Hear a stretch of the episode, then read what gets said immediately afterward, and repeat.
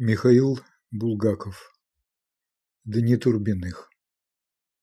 Часть третья. Глава тринадцатая. Брынь. В последний раз Турбин услыхал, убегая по черному ходу из магазина, неизвестно где находящийся и сладострастно пахнущий духами мадам Анжу. Звонок. Кто-то только что явился в магазин. Быть может, такой же, как сам Турбин, заблудший, отставший, свой, а может быть и чужие. Преследователи. Во всяком случае, вернуться в магазин невозможно.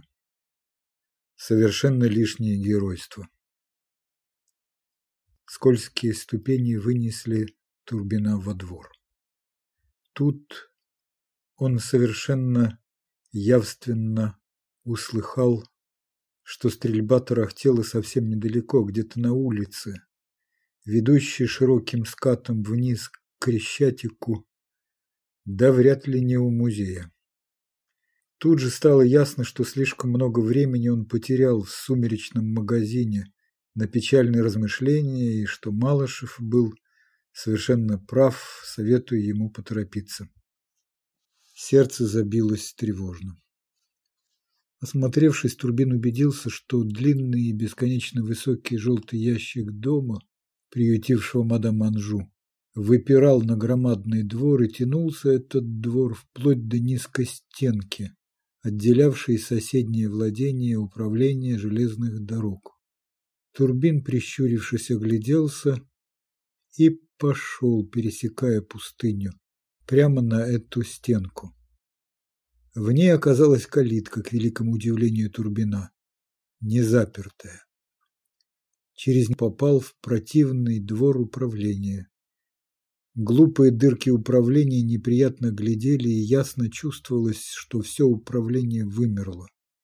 Под гулким сводом, пронизывающим дом, по асфальтовой дороге доктор вышел на улицу. Было ровно четыре часа дня на старинных часах на башне дома напротив. Начало чуть-чуть темнеть.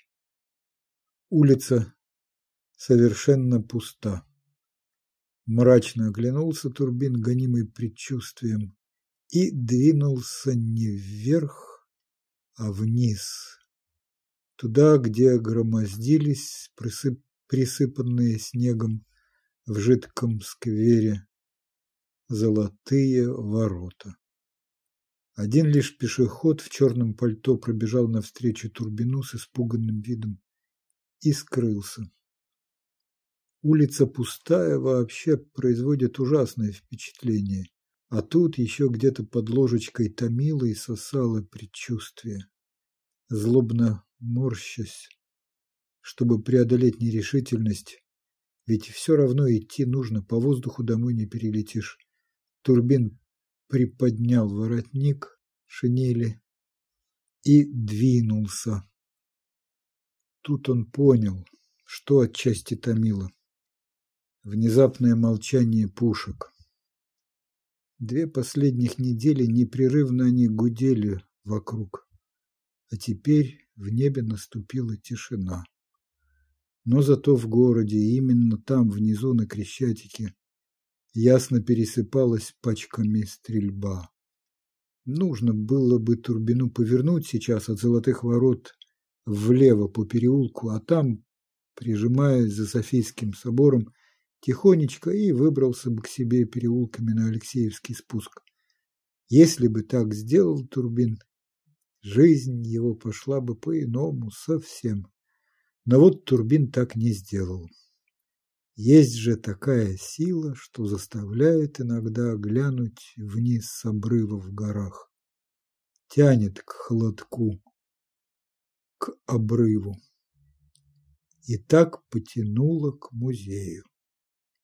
Непременно понадобилось увидеть, хоть издали, что там возле него творится. И вместо того, чтобы свернуть, Турбин сделал десять лишних шагов и вышел на Владимирскую улицу. Тут сразу тревога крикнула внутри, и очень отчетливо малышевский голос шепнул «Беги!». Турбин повернул голову вправо и глянул вдаль, к музею. Успел увидеть кусок белого бока, насупившиеся купола, какие-то мелькавшие вдали черные фигурочки. Больше все равно ничего не успел увидеть. В упор на него по прорезной покатой улице с Крещатика, затянутого далекой морозной дымкой, поднимались, рассыпавшись во всю ширину улицы, серенькие люди в солдатских шинелях. Они были недалеко, шагах в тридцати. Мгновенно стало понятно, что они бегут уже давно, и бег их утомил. Вовсе не глазами, а каким-то безотчетным движением сердца Турбин сообразил, что это петлюровцы. «Попал!» – отчетливо сказал под ложечкой голос Малышева. Затем несколько секунд вывалились из жизни Турбина. И что во время их происходило, он не знал. Ощутил он себя лишь за углом на Владимирской улице с головой втянутой в плечи, на ногах, которые его несли быстро от рокового угла прорезной, где конфетница маркиза. Ну-ка, ну-ка, ну-ка, еще, еще застучала в висках кровь. Еще бы немножечко молчания сзади превратиться бы в лезвие ножа или влипнуть бы в стену. Ну-ка! Но молчание прекратилось. Его нарушило совершенно неизбежное. «Стый!» — прокричал сиплый голос в холодную спину, турбину. Так оборвалось под ложечкой. «Стый!» – серьезно повторил голос. Турбин оглянулся. Я же мгновенно остановился, потому что явилась короткая шальная мысль изобразить мирного гражданина. Иду, мол, по своим делам. Оставьте меня в покое. Преследователь был в шагах пятнадцати и торопливо взбрасывал винтовку. Лишь только доктор повернулся, изумление выросло в глазах преследователя. И доктору показалось, что это монгольские раскосые глаза. Второй вырвался из-за угла и дергал затвор. На лице первого ошеломление сменилось непонятной зловещей радостью. «Тю!» — крикнул он. «Бач Петру! Офицер. Вид у него при этом был такой, словно внезапно он, охотник, при самой дороге увидел зайца. Что такое? Откуда известно? Грянуло в Турбинской голове, как молотком. Винтовка второго превратилась вся в маленькую черную дырку, не более гривенника.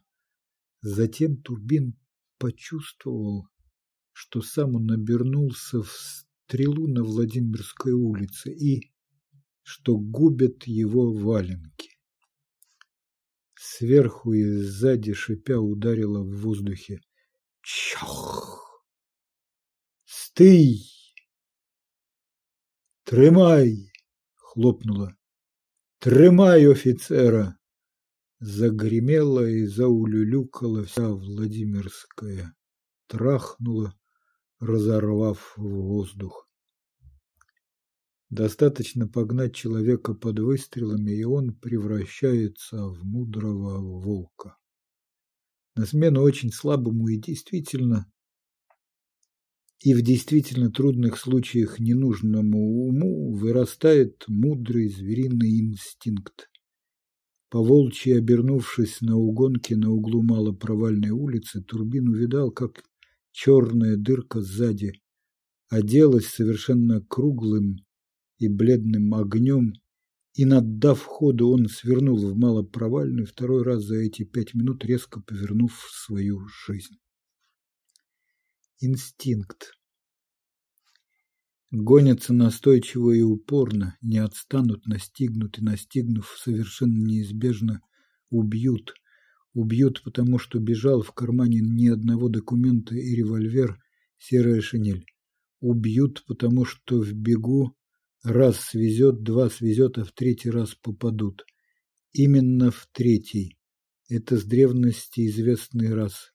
Значит, кончено. Еще полминуты и валенки погубят. Все непреложно, а раз так, страх прям через все тело и через ноги выскочил в землю. Но через ноги ледяной водой вернулась ярость и кипятком вышла изо рта на бегу. Уже совершенно поволчьи косил на бегу турбин глазами. Два серых, за ними третий выскочили из-за угла Владимирской, и все трое в перебой сверкнули. Турбин, замедлив бег, скаля зубы, три раза выстрелил в них, не целясь. Опять наддал ходу, смутно впереди себя увидел мелькнувшую под самыми стенами восточной трубы хрупкую черную тень, почувствовал, что деревянными клещами кто-то рванул его за левую подмышку, отчего тело его стало бежать странно, косо боком, неровно.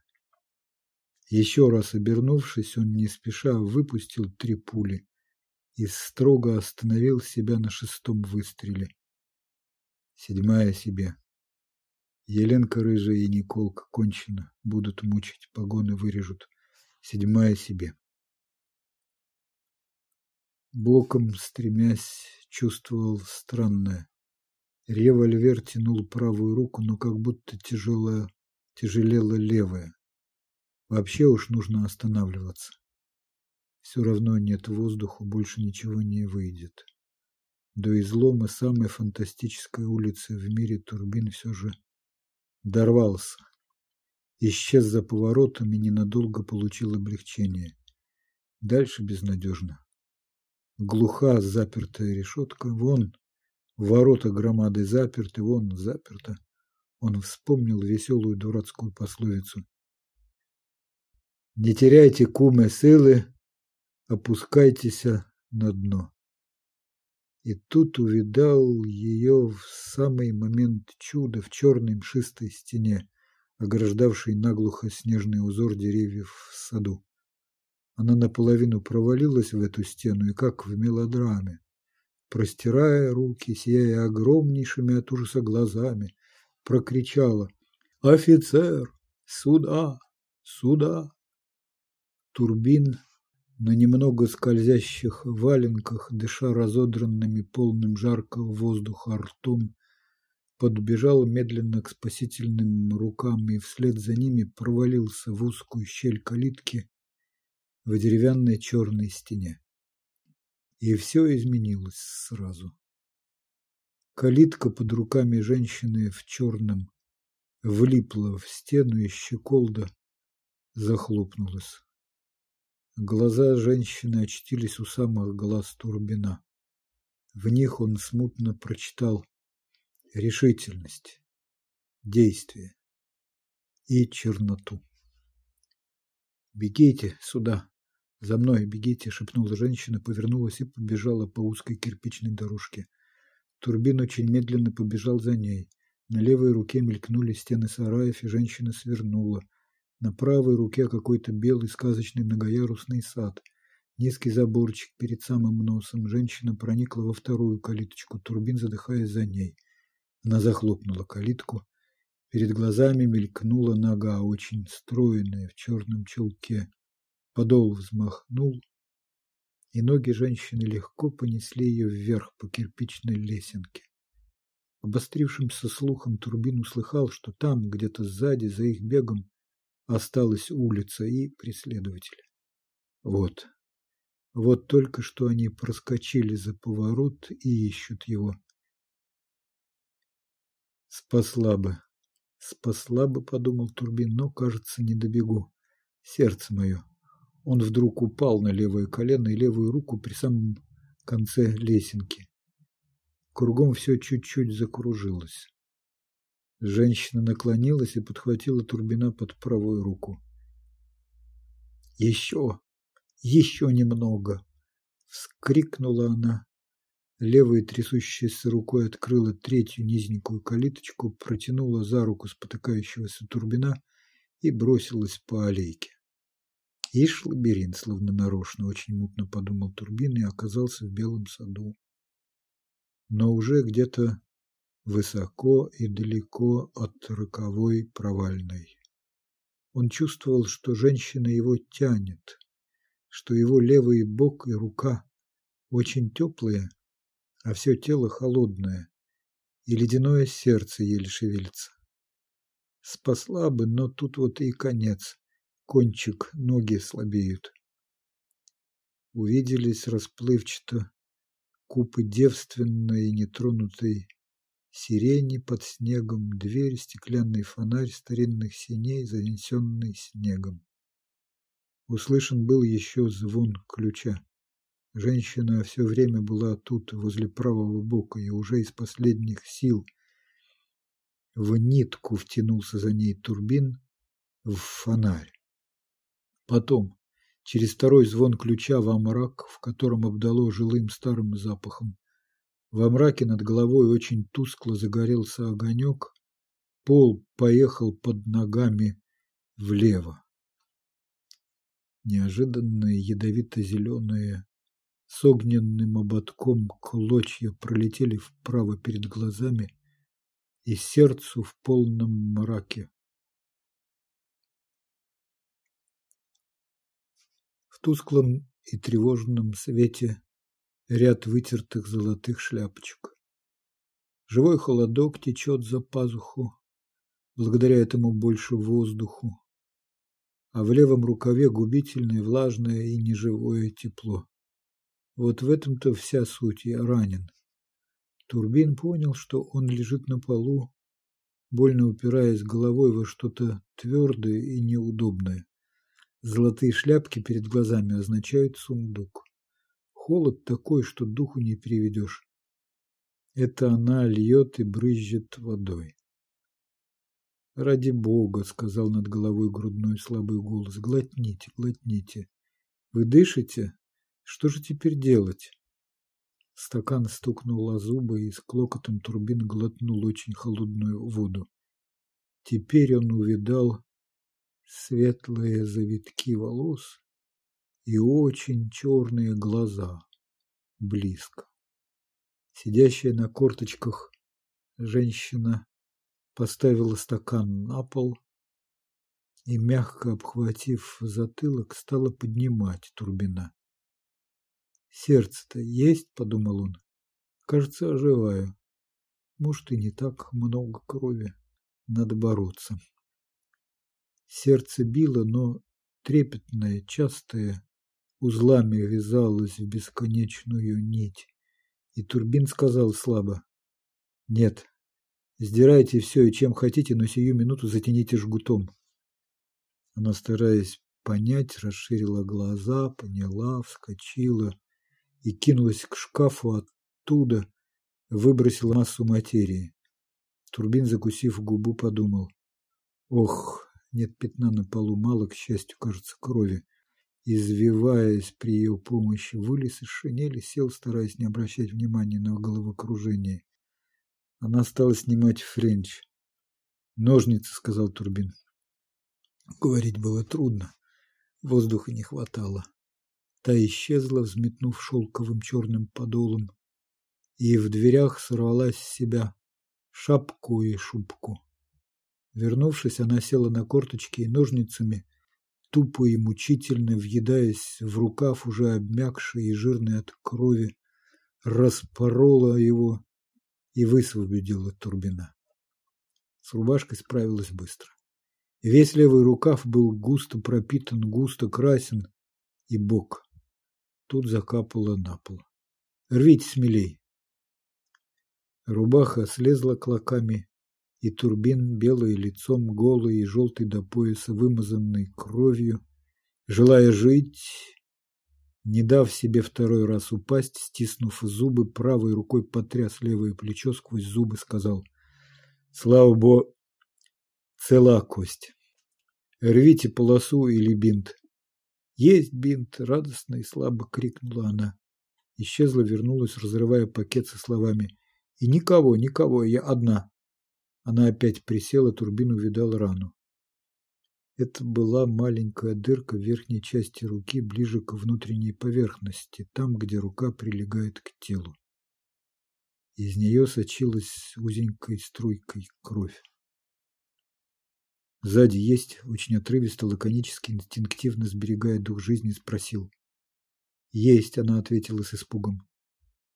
Затяните выше, тут спасете возникла никогда еще не испытанная боль, кольца зелени, вкладываясь одно в другое или переплетаясь, затанцевали в передней. Турбин укусил нижнюю губу.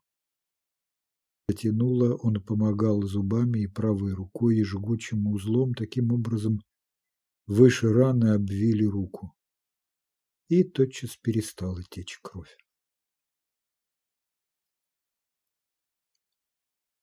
Женщина перевела его так.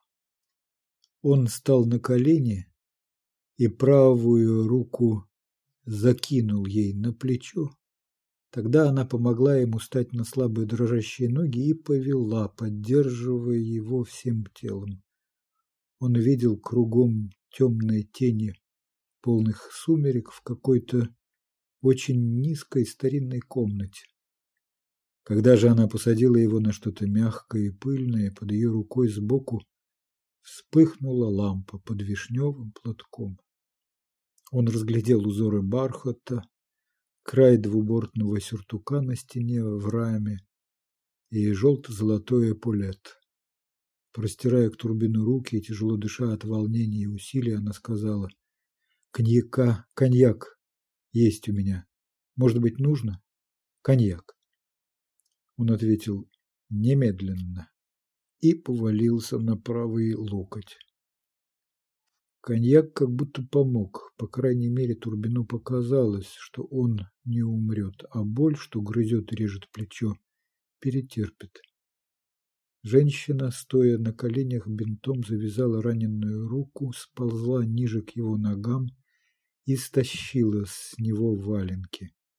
Потом принесла подушку, и длинный, пахнущий сладким давним запахом, японский с диковинными букетами халат. «Ложитесь», — сказала она. Лег покорно. Она набросила на него халат, сверху одеяло и стала у узкой оттаманки, всматриваясь ему в лицо. Он сказал, «Вы... вы замечательная женщина». После молчания я полежу немного, пока вернутся силы, поднимусь и пойду домой. Потерпите еще немного беспокойства. В сердце его заполз страх и отчаяние. Что с Еленой? Боже, боже. Николка. За что Николка погиб? Наверное, погиб. Она молча указала на низенькое оконце, завешенное шторой с помпонами. Тогда он ясно услышал далеко и ясно хлопушки выстрелов. «Вас сейчас же убьют, будьте уверены», — сказала она. «Тогда я вас боюсь. Подвести. Вдруг придут револьвер, кровь, там в шинели». Он облизал сухие губы. Голова его тонко кружилась от потери крови и от коньяку. Лицо женщины стало испуганным, она призадумалась. «Нет», — решительно сказала она, — «нет, если бы нашли, то уже были бы здесь. Тут такой лабиринт, что никто не отыщет следов. Мы пробежали три сада, но вот убрать нужно сейчас же». Он услышал плеск воды, шуршание материи, стук в шкафах. Она вернулась, держа в руках за ручку двумя пальцами Браунинг, так, словно он был горячий, и спросила. «Он заряжен?» Выпростав здоровую руку из-под одеяла, Турбин ощупал предохранитель и ответил. «Несите смело только за ручку». Она еще раз вернулась и смущенно сказала. На случай, если все-таки появятся. Вам нужно снять иритузы. Вы будете лежать, я скажу, что вы мой муж больной. Он, морщась и кривя лицо, стал расстегивать пуговицы. Она решительно подошла, стала на колени и из-под одеяла за штрипки вытащила ритузы и унесла. Ее не было долго. В это время он увидел арку. В сущности говоря, это были две комнаты. Потолки такие низкие, что если бы рослый человек стал на цыпочки, он достал бы до них рукой. Там, за аркой, в глубине, было темно, но бок старого пианино блестел лаком. Еще что-то поблескивало и, кажется, цветы фикуса. А здесь опять этот край палета в раме. Боже, какая старина! Эполеты его приковали. Был мирный свет сальной свечки в шандале. Был мир. И вот мир убит. Не возвратятся годы. Еще сзади окна низкие, маленькие. И сбоку окно. Что за странный домик? Она одна. Кто такая? Спасла. Мира нет. Стреляют там. Она вошла, нагруженная охапкой дров, и с громом выронила их в углу у печки. «Что вы делаете? Зачем?» – спросил он в сердцах. «Все равно мне нужно было топить», – ответила она, и чуть мелькнула у нее в глазах улыбка. «Я сама топлю». «Подойдите сюда», – тихо попросил ее Турбин. Вот что. Я и не поблагодарил вас за все, что вы сделали. Да и чем. Он протянул руку, взял ее пальцы, она покорно придвинулась. Тогда он поцеловал ее худую кисть два раза.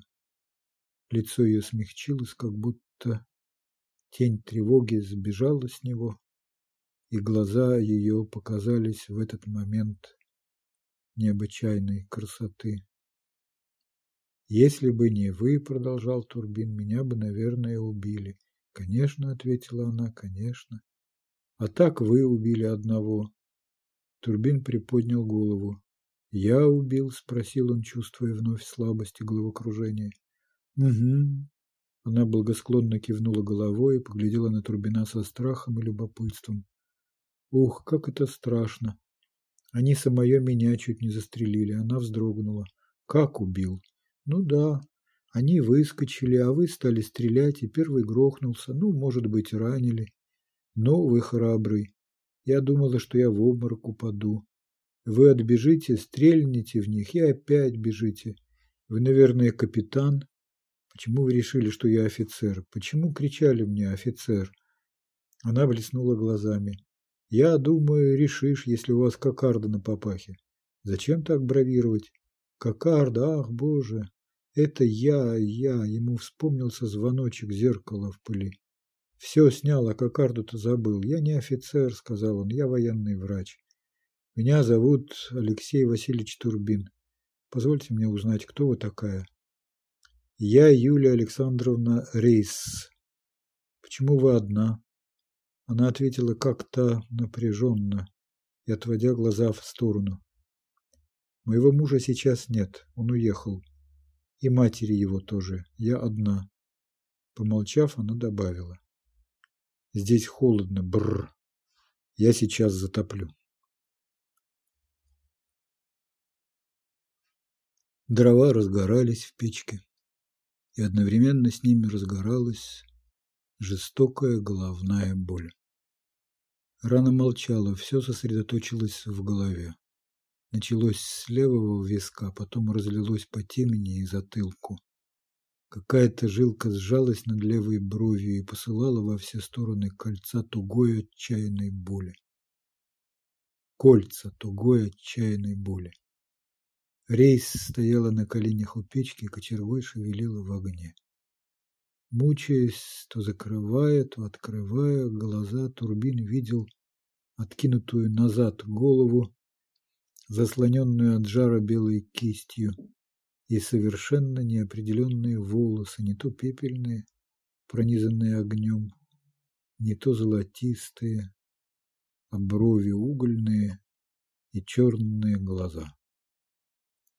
Не понять, красив ли этот неправильный профиль и нос с горбинкой. Не разберешь, что в глазах. Кажется, и испуг, тревога, а может быть и порог. Да, порог. Когда она так сидит, и волна жара ходит по ней, она представляется чудесной, привлекательной. Спасительница.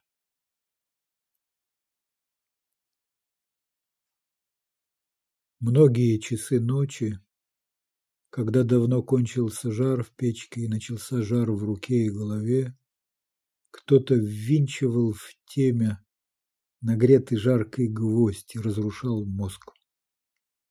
У меня жар, сухо и беззвучно повторял турбин и внушал себе. Надо утром встать и перебраться домой. Гвоздь разрушал мозг и в конце концов разрушил мысль и о Елене, и о Николке, о доме и Петлюре. Все стало все равно. Петура, Петура. Осталось одно, чтобы прекратилась боль.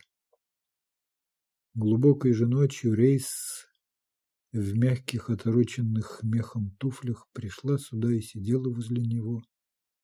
И опять, обвив рукой ее шею и слабее, он шел через маленькие комнаты. Перед этим она собралась силами и сказала ему, «Вы встаньте, если только можете. Не обращайте на меня никакого внимания. Я вам помогу, скажете совсем. Ну, если не можете...» Он ответил, «Нет, я пойду, только вы мне помогите». Она привела его к маленькой двери этого таинственного домика и также привела обратно. Ложась, лязгая зубами в ознобе и чувствуя, что сжалась и утихает голова, он сказал, «Клянусь, я вам этого не забуду. Идите спать». «Молчите, я буду вам гладить голову», — ответила она. Потом вся тупая и злая боль вытекла из головы, стекла с висков в ее мягкие руки, а по ним и по ее телу в пол, крытый пыльным пухлым ковром, и там погибла. Вместо боли по всему телу разливался ровный приторный жар. Рука онемела и стала тяжелой, как чугунная. Поэтому он и не шевелил ее, а лишь закрыл глаза и отдался на волю жару. Сколько времени он так пролежал, сказать бы он не сумел. Может быть, пять минут, а может быть и много часов. Но, во всяком случае, ему казалось, что так лежать можно было бы всю вечность в огне. Когда он открыл глаза тихонько, чтобы не вспугнуть сидящую возле него, он увидел прежнюю картину. Ровно слабо горела лампочка под красным абажуром, разливая мирный свет и профиль женщины был бессонный близ него. По-детски печально оттопырив губы, она смотрела в окно. Плывя льнулся, потянулся к ней.